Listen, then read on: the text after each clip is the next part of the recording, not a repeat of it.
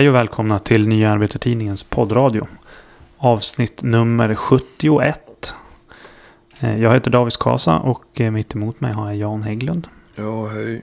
Tjena tjena. Det lät ju väldigt trött helt plötsligt här. Ja, man har ju varit ganska sjuk. Mm, jo, ja precis. Du har ju inte haft coronan kan jag ju meddela. Eh, det har du är ju till och med inte. testad.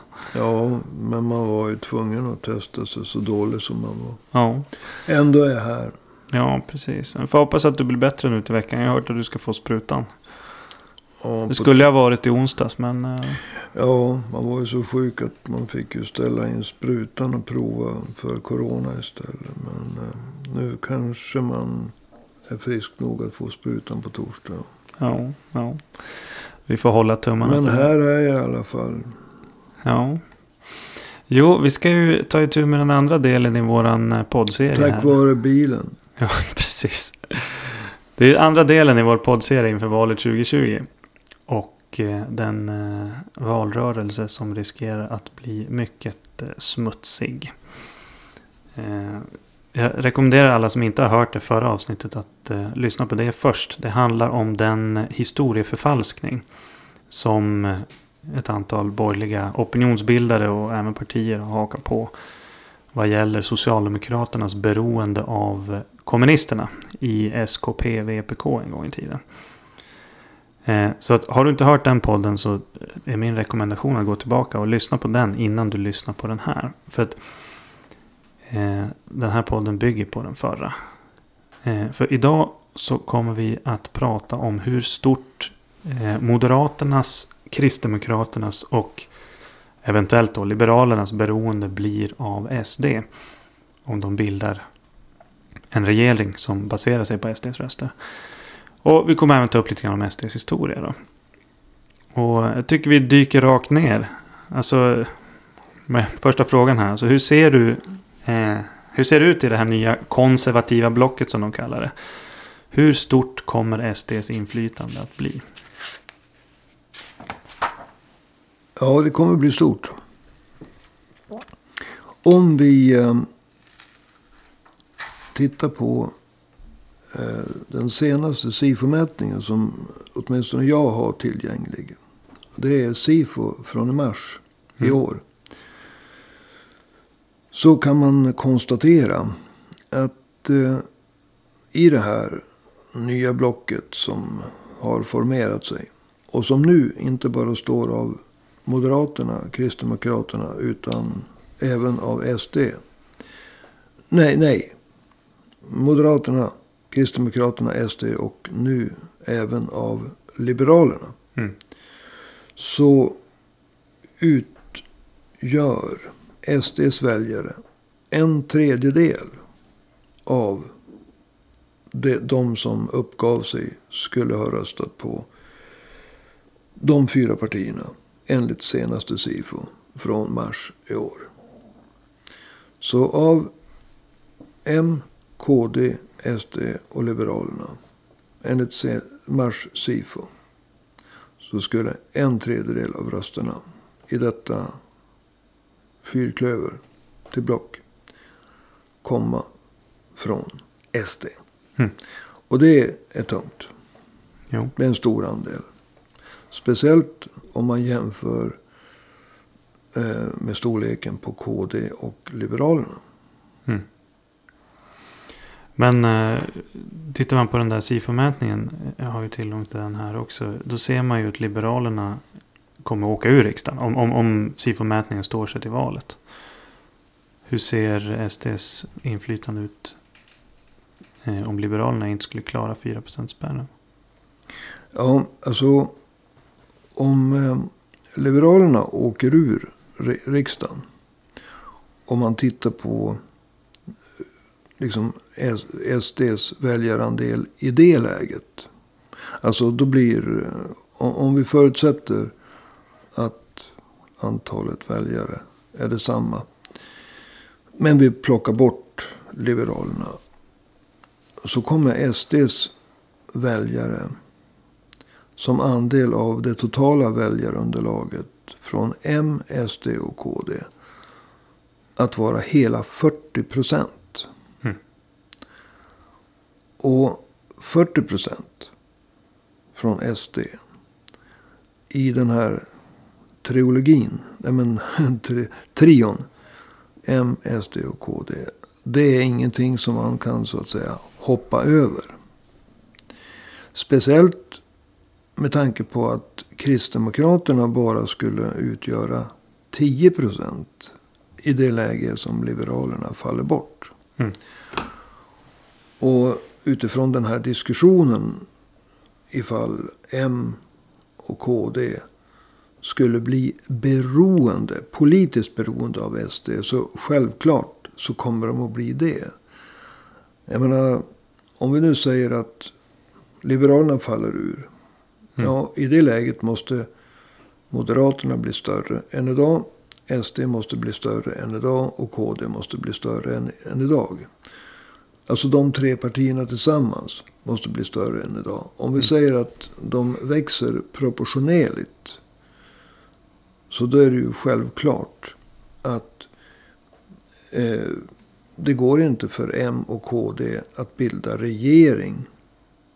Utan att SD röstar på dem i riksdagen i samband med valet av regering. Mm. Och både Moderaterna och KD, och det gäller för övrigt Liberalerna också, har sagt att SD kommer att få vara med i budgetsamtalen. Mm. Så att hur man än vrider och vänder på det. En regeringsbildning mellan M, SD, KD och kanske Liberalerna. Kommer att innebära att SD får ett politiskt inflytande. Dels i samband med budgetsamtalen. Men dels för att det ska kunna bli en, ett block bestående av de här tre. Eller fyra partier. Om Liberalerna klarar gränsen på Mm. 4 procent. Just det. Och då har vi inte ens gått in på vad som skulle hända om eh, SD skulle bli större än Moderaterna. Men, men eh, vilket ju har hänt i vissa mätningar. Men vi kan ju lämna den diskussionen därhän. Ja, man kan ju bara säga det att eh, om det var möjligt att skräddarsy Moderaternas stödröster. Så ehm, skulle ju säkert både, eller både KD och Liberalerna vill ju och är i behov av stödröster från Moderaterna. Mm. Nu kan man ju inte liksom eh, ordna det hur som helst. Nej. Utan det är nog svårt för Moderaterna att skicka stödröster till ett parti. KD. Men ifall det skulle vara så att eh, Moderaterna skulle uppmana de sina på ett snyggt sätt. Att stödrösta. Både på KD och på Liberalerna. Låt oss säga i två olika delar av Sverige Mm. för att få hjälpa båda partierna att komma över 4 strecket Samtidigt som SD gör ett bra val. Mm. Då är det mycket möjligt att SD skulle bli större än Moderaterna. Ja. Som eh, vars väljare dels måste rösta på Moderaterna. Dels måste rösta på L som är Liberalerna. Och dels måste rösta på Kristdemokraterna. Va? Ja. Och då blir det ju väldigt svårt att säga, nej men det största partiet här i fyrklövern, i det här Mm. blocket, SD, de ska inte ha något inflytande. Så Ja. själv, självklart, hur man än vrider och vänder på det, precis som Rubiks kub, så Ja. kommer SD att få ett stort, hur stort törs vi inte säga, Nej. inflytande. I en regeringsbildning som är baserad på främst Moderaterna, SD, KD och kanske Liberalerna. Som kanske åker ur riksdagen. Precis. Eh, det som gör det kontroversiellt då att bli politiskt beroende av SD. Det är ju naturligtvis partiets förflutna. Varför är SDs förflutna så kontroversiellt? Ja, det beror ju på att SD var ett renodlat nazistiskt parti. Och förutom att de var ett renodlat nazistiskt parti så var det ett eh, parti med skinheads. Mm. Rakade huvuden och slagsmål i blick. När partiet bildades i början av 1988 så eh, var, var det ju präglat av just den här mentaliteten. Och två veckor efter det formella grundandet av partiet nationellt så grundade Sverigedemokraterna sin första partiorganisation ute i landet. Och det skedde i Malmö. Och närvarande då var en Gustav Ekström. Det finns ju en författare och filmmakare som heter Bosse Schön. Mm. Som har intervjuat en rad svenskar. Det var både, jag tror både dokumentärserien i tv och en bok som han gav ut hette Svenskarna som slogs för Hitler. Mm. Och en av dem hette Gustav Ekström.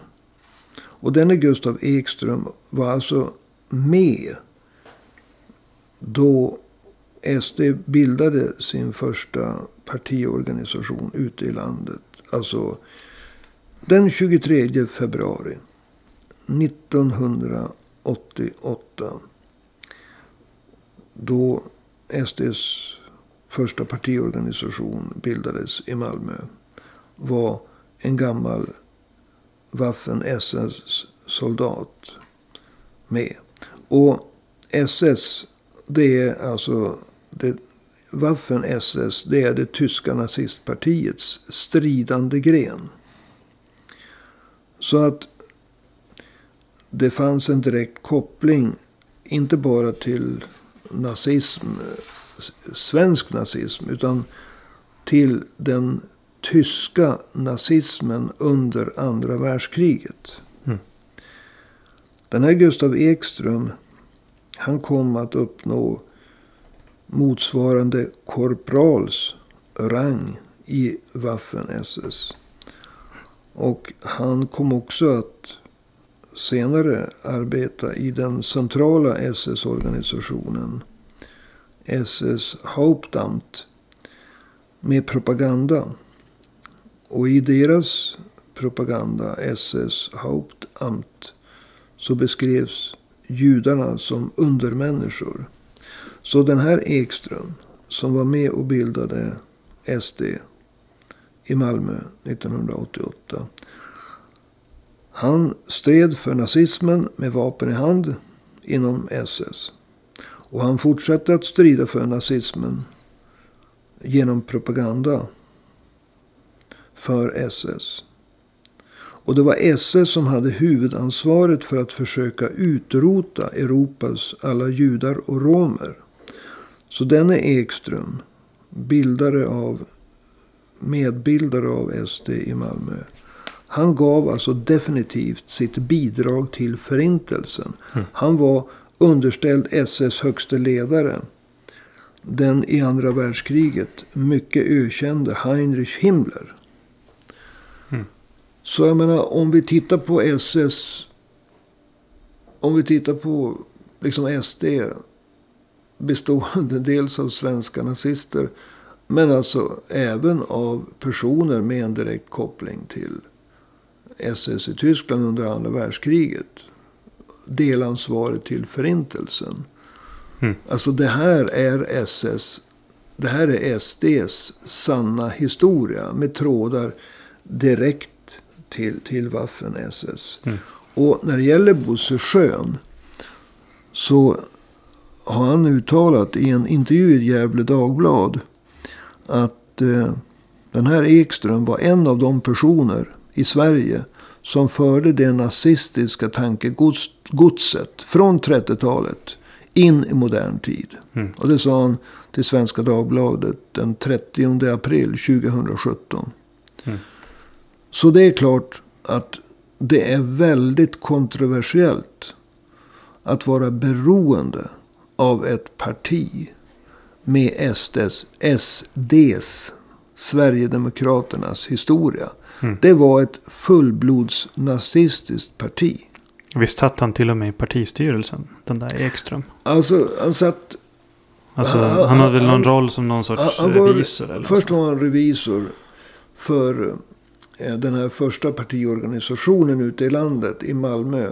Ja. Men sedermera blev han revisor för partistyrelsen.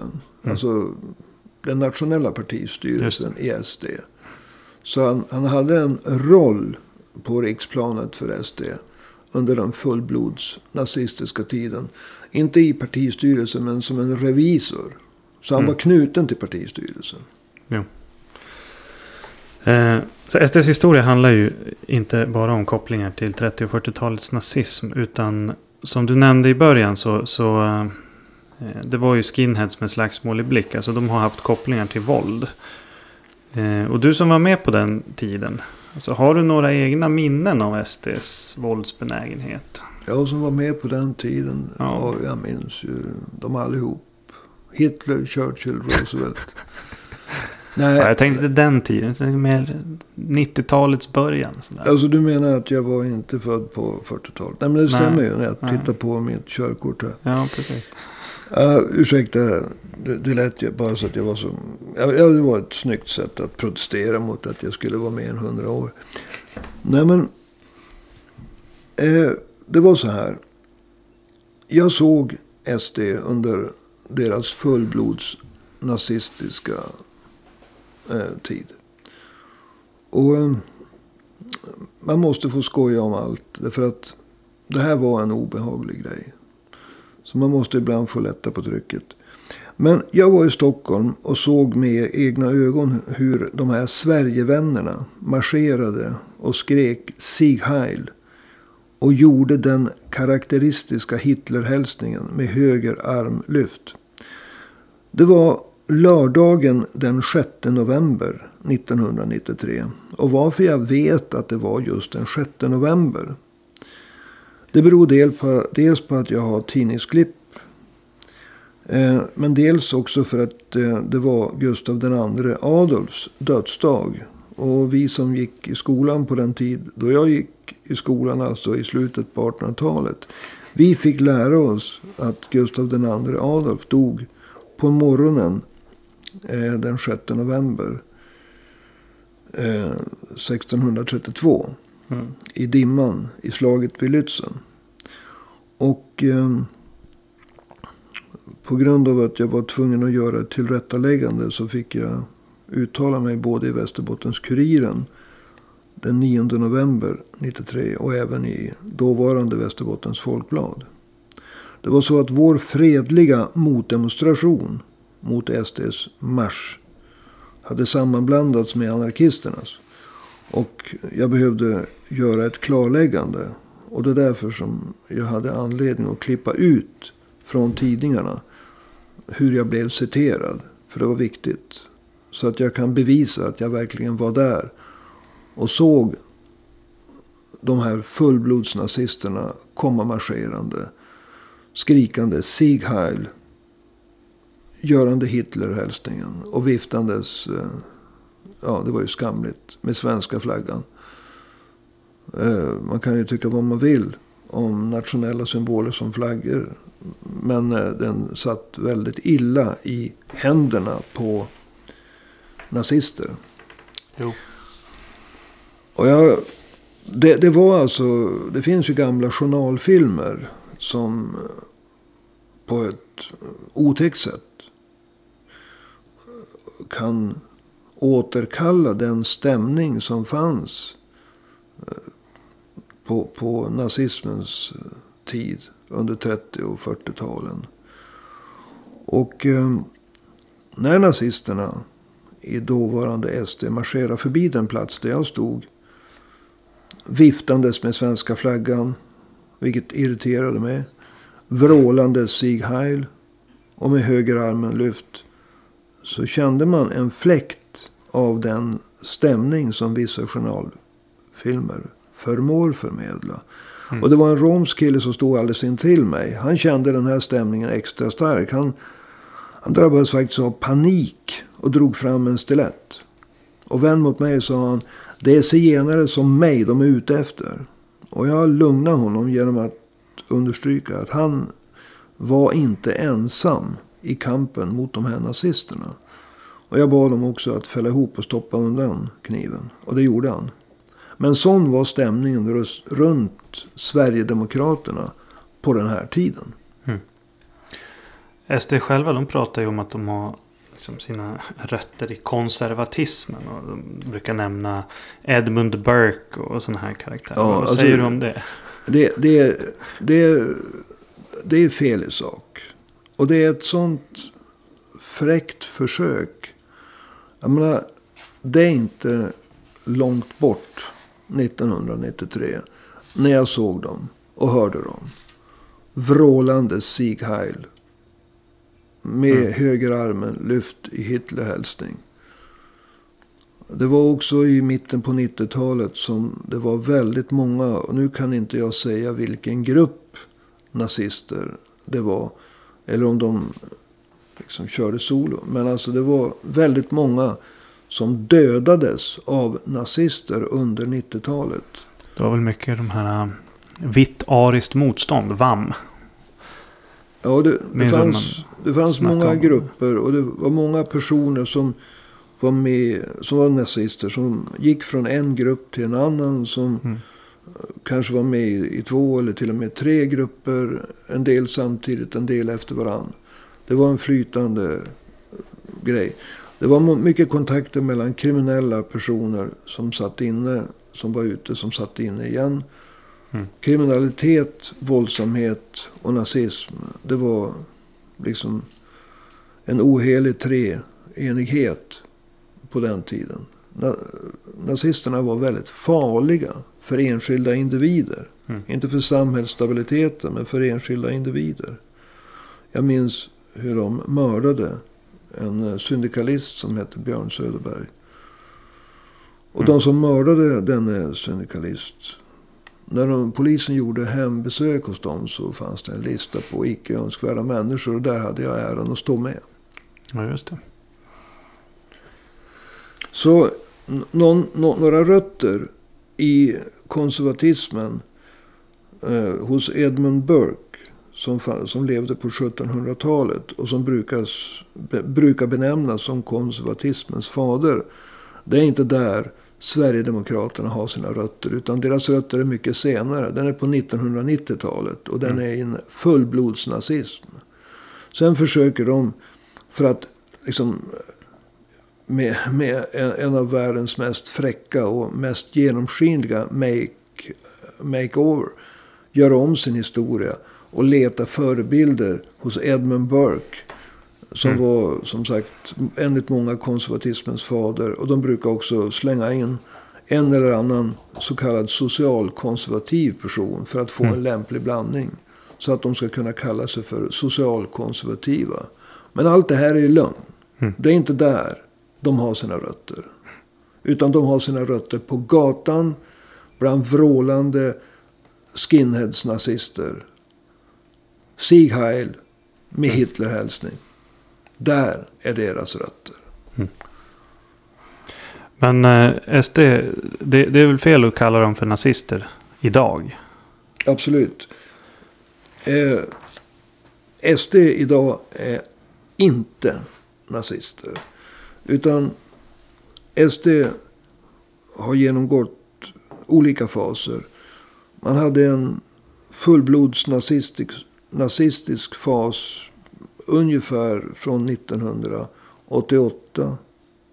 Man liksom hade ju rötter i Bevara Sverige svenskt. Och så vidare. Fram till kanske 1995. Sen så fick man en ny partiledare som tog upp en strid mot nazismen. Och det skedde en splittring. Eller flera splittringar. Och eh, sen en bit in på... Sen hade man ju liksom olika inslag i partiet. Va? Mm. Nazisterna hängde sig kvar. Och eh, sen så en, en, bit in på 2000-talet så kan man ju säga att SD som helhet var absolut inte ett nazistiskt parti. Mm. Men 2015 i samband med en partikongress. De har ett annat namn på sin partikongress. Men strax före partikongressen hösten 2015 så uteslöt SDs ledning hela sitt dåvarande ungdomsförbund SDU.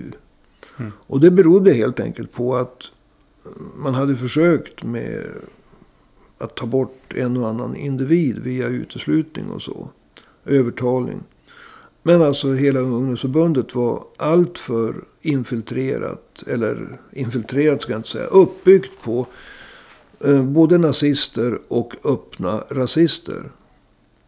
Och på den här partikongressen i oktober-november eh, år 2015 så gjorde just Jimmy Åkesson utspelet. På kongressens andra dag. Jag var där alltså tillsammans med storheter från Expressen, Aftonbladet och TV och så.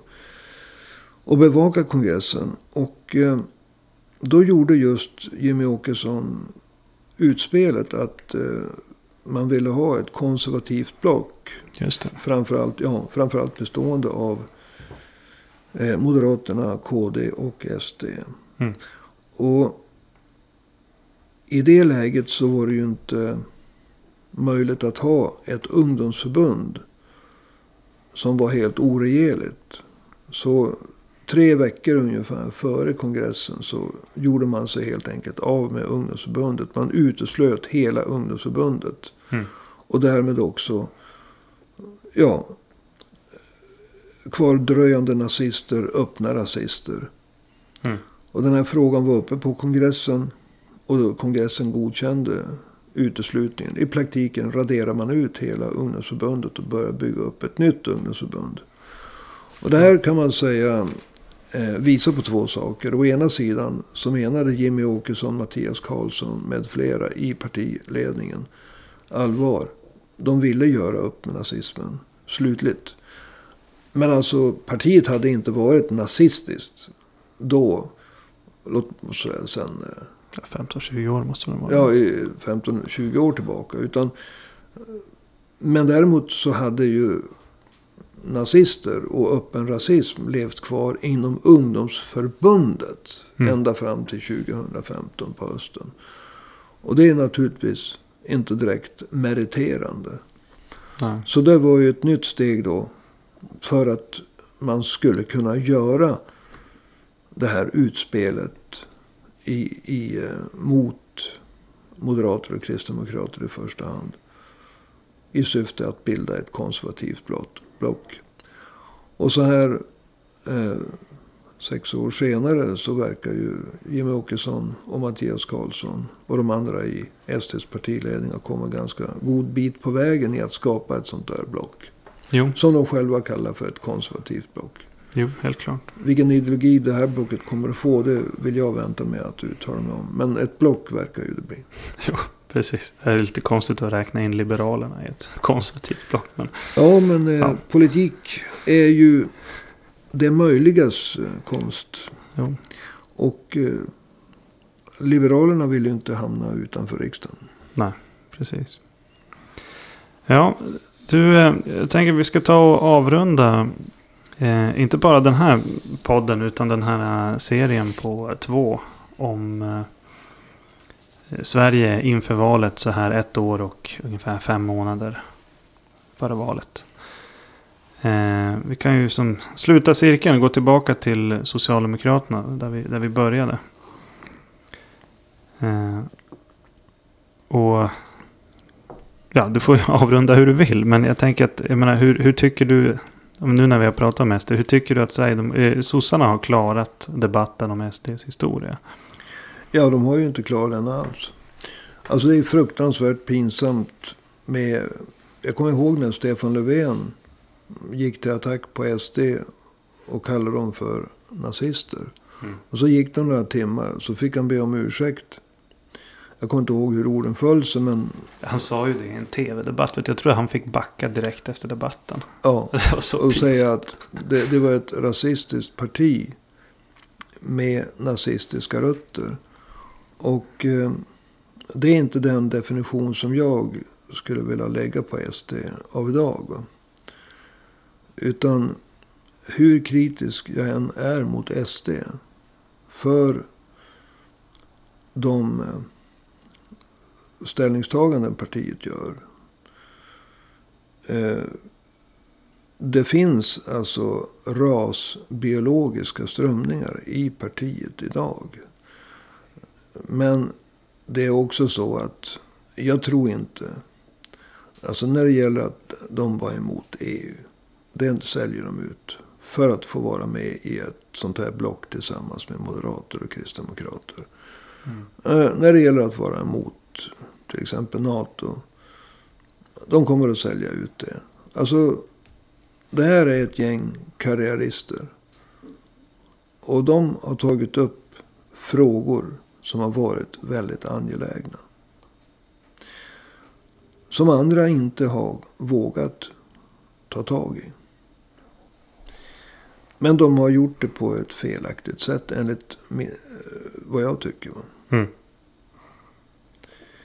Eh, och Socialdemokraterna har alltså inte kunnat hantera SD. Utan de har antingen själva struntat att beröra frågor som hederskultur och hedersförtryck. Som en orimlig asyl och invandrarpolitik.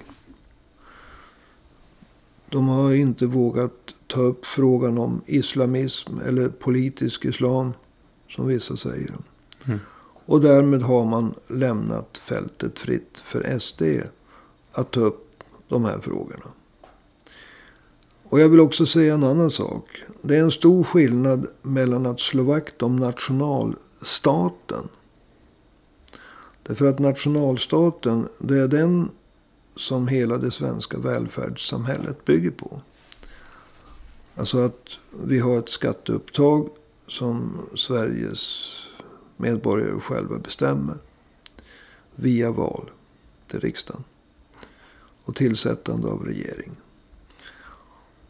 Via riksdagen så tar man också fram arbetslagstiftning. Pengar till välfärdssatsningar. Via nationalstaten så sluts kollektivavtal. Alltså, det är en sak att slå vakt om nationalstaten. Det är en annan sak att vara nationalist. Därför att när man är nationalist, då blir det ofta så att vi i Sverige är bättre än andra. Och då menar jag inte i första hand än norrmän och danskar. Det är bara att titta på hur de har hanterat coronapandemin. Så kan mm. man inte påstå att Sverige är bättre än norrmän, danskar eller finnar. Men alltså det får en... Alltså, nationalismen får ofta en rasi, får, leder ofta till rasistiska överslag. Vi svenskar är bättre än folk med annan hudfärg. Eller folk som kommer från exempelvis Mellanöstern och Nordafrika. Och vad Socialdemokraterna inte heller har kunnat hantera. Det är ju alltså skillnaden mellan att slå vakt om nationalstaten och därmed en, eh, upprätthålla en kritik mot överstatliga tendenser inom EU, EU som är väldigt starka. Utan där har Socialdemokraterna blandat ihop att man måste slå vakt om nationalstaten med nationalism. Mm. Och jag anser att SD står för nationalism. Men jag anser också att SD är beredd på att i stort sett backa på vad som helst.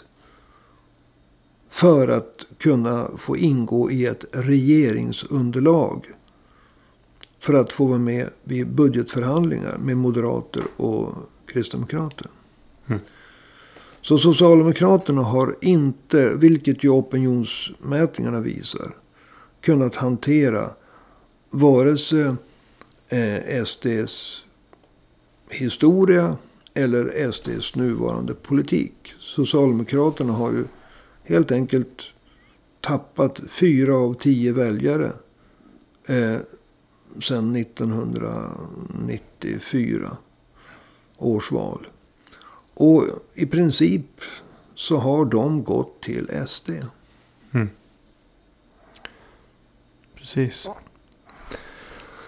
All right. Eh, är vi redo att avrunda här? Finns Ja, det alltså- några final words du vill lägga till? Ja, det är ju en present till Socialdemokraterna. ja. Ja. Alltså, jag fattar ju inte hur Socialdemokraterna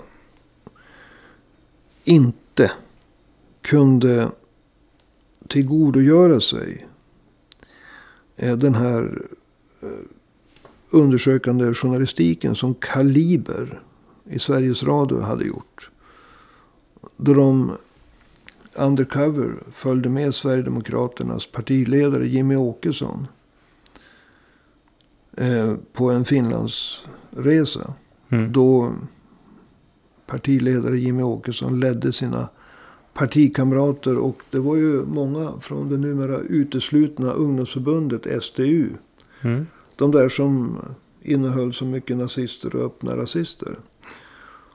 Och här kan man ju då höra Jimmy Åkesson sjunga en snapsvisa om mordet på statsminister Olof Palme. Mm. Och där hör man. Lisbeth såg pistolen bl- blänka. Tjalalalala, lalalala. Strax därefter blev hon änka. Skråla alltså Sverigedemokraterna på den bandade inspelningen. Och senare så sjunger samma gäng vitmaktsmusik och gamla nazistiska kampsånger. Och det mest underbara det var SDU, dåvarande SDU-ordföranden Erik Almqvists kommentar till Expressen. Ja, vishäftet var slut. Så, vi måste, ja, visst, så därför måste vi sjunga om mordet på Olof Palme. Vit maktmusik och gamla nazistiska kampsånger. Jo. Och att inte Socialdemokraterna eh, kunde alltså berättigat använda det 2009. Före, ett år före valet. Mm. Det var ju då de kom in. 2010, ja, precis. Eh, det, det är helt ofattbart. Socialdemokraterna verkar alltså helt handlingsförlamade när det gäller att Ja. hantera Sverigedemokraterna. ja, man kan snacka om lågt hängande frukter. Ja, Det är ju, ja. Själv har man ju varit på rätt få fester. Där det har liksom sjungits nazistiska kampsånger. Inte, Ja, det- inte det vanligaste som brukar komma fram liksom. nej, det är det inte. Så att, att, ehm, att det är känsligt för moderater och kristdemokrater och liberaler att vara politiskt beroende av Sverigedemokraterna på grund av deras historia, det förstår man. Men att de kommer att bli politiskt beroende av Sverigedemokraterna, det förnekar de inte. De kommer att bli det om det blir en omröstning i regeringsbildning. Då kommer man att behöva Sverigedemokraternas röster. Och man har lovat att Sverigedemokraterna ska få sitta med och förhandla om hur budgeten ska utformas. Och då kan man också få en chans att driva sina hjärtefrågor från Sverigedemokraternas sida. Mm. Och det här måste ju då Socialdemokraterna hantera på ett intelligent sätt. Mm. Men hittills så har inte Socialdemokraterna klarat av att göra det. Nej. Alright. Men du, eh, med de orden så får vi tacka för idag och eh, ja, tacka för den här, eh, alla som har lyssnat på den här eh, två avsnittsserien inför valet om ett år och fem månader. Ja, just det. Tror jag kan få bensinpe- äh, dieselpengar hem? Eh, ja, vi får se. Vi får se. Det är ju inte så dåligt väder ute så du kan ju få promenera också. Du menar jag ska, Jag har styr- hört att det ska vara nyttigt. ska styra bilen hem? Ja, precis. Både styrketräning och kondition på samma gång. Vet, vet du, jag har köpt en ny gammal bil. Mhm. En Volvo. Ja. Ja, man måste ju liksom, eftersom det här programmet är ju det snålaste som finns. Va? Så, så, så säger jag Volvo. Volvo. Eh, Jag hoppas på att få lite sponsorpengar därifrån. Mm. Ja, vi får väl se. Eh, Och, är det... snart, och snart ska jag ta en klunk Coca-Cola också. ja, Apropå sponsorpengar. ja, precis. Nej, men är det så att du som lyssnar eh, eh, håller i eh, pengapåsen på Volvo eller Coca-Cola så får ni gärna swisha oss ett bidrag. Numret är 123 504 7105. Alltså 123 504 7105. Och eh, det går givetvis bra att swisha även om man inte är liksom kassör eller ekonomichef på Volvo eller Coca-Cola. Det, det, går ju att swisha mindre bidrag eh, som privatperson också. Inget bidrag är för stort, inget bidrag är för litet. Och eh, allting uppskattas stort. Ja, if you can't beat them, join, join them. them. Precis. Ja, David Skasa heter jag. Jan Hägglund eh, har jag mitt emot mig. Vi hörs igen nästa vecka. Hej då!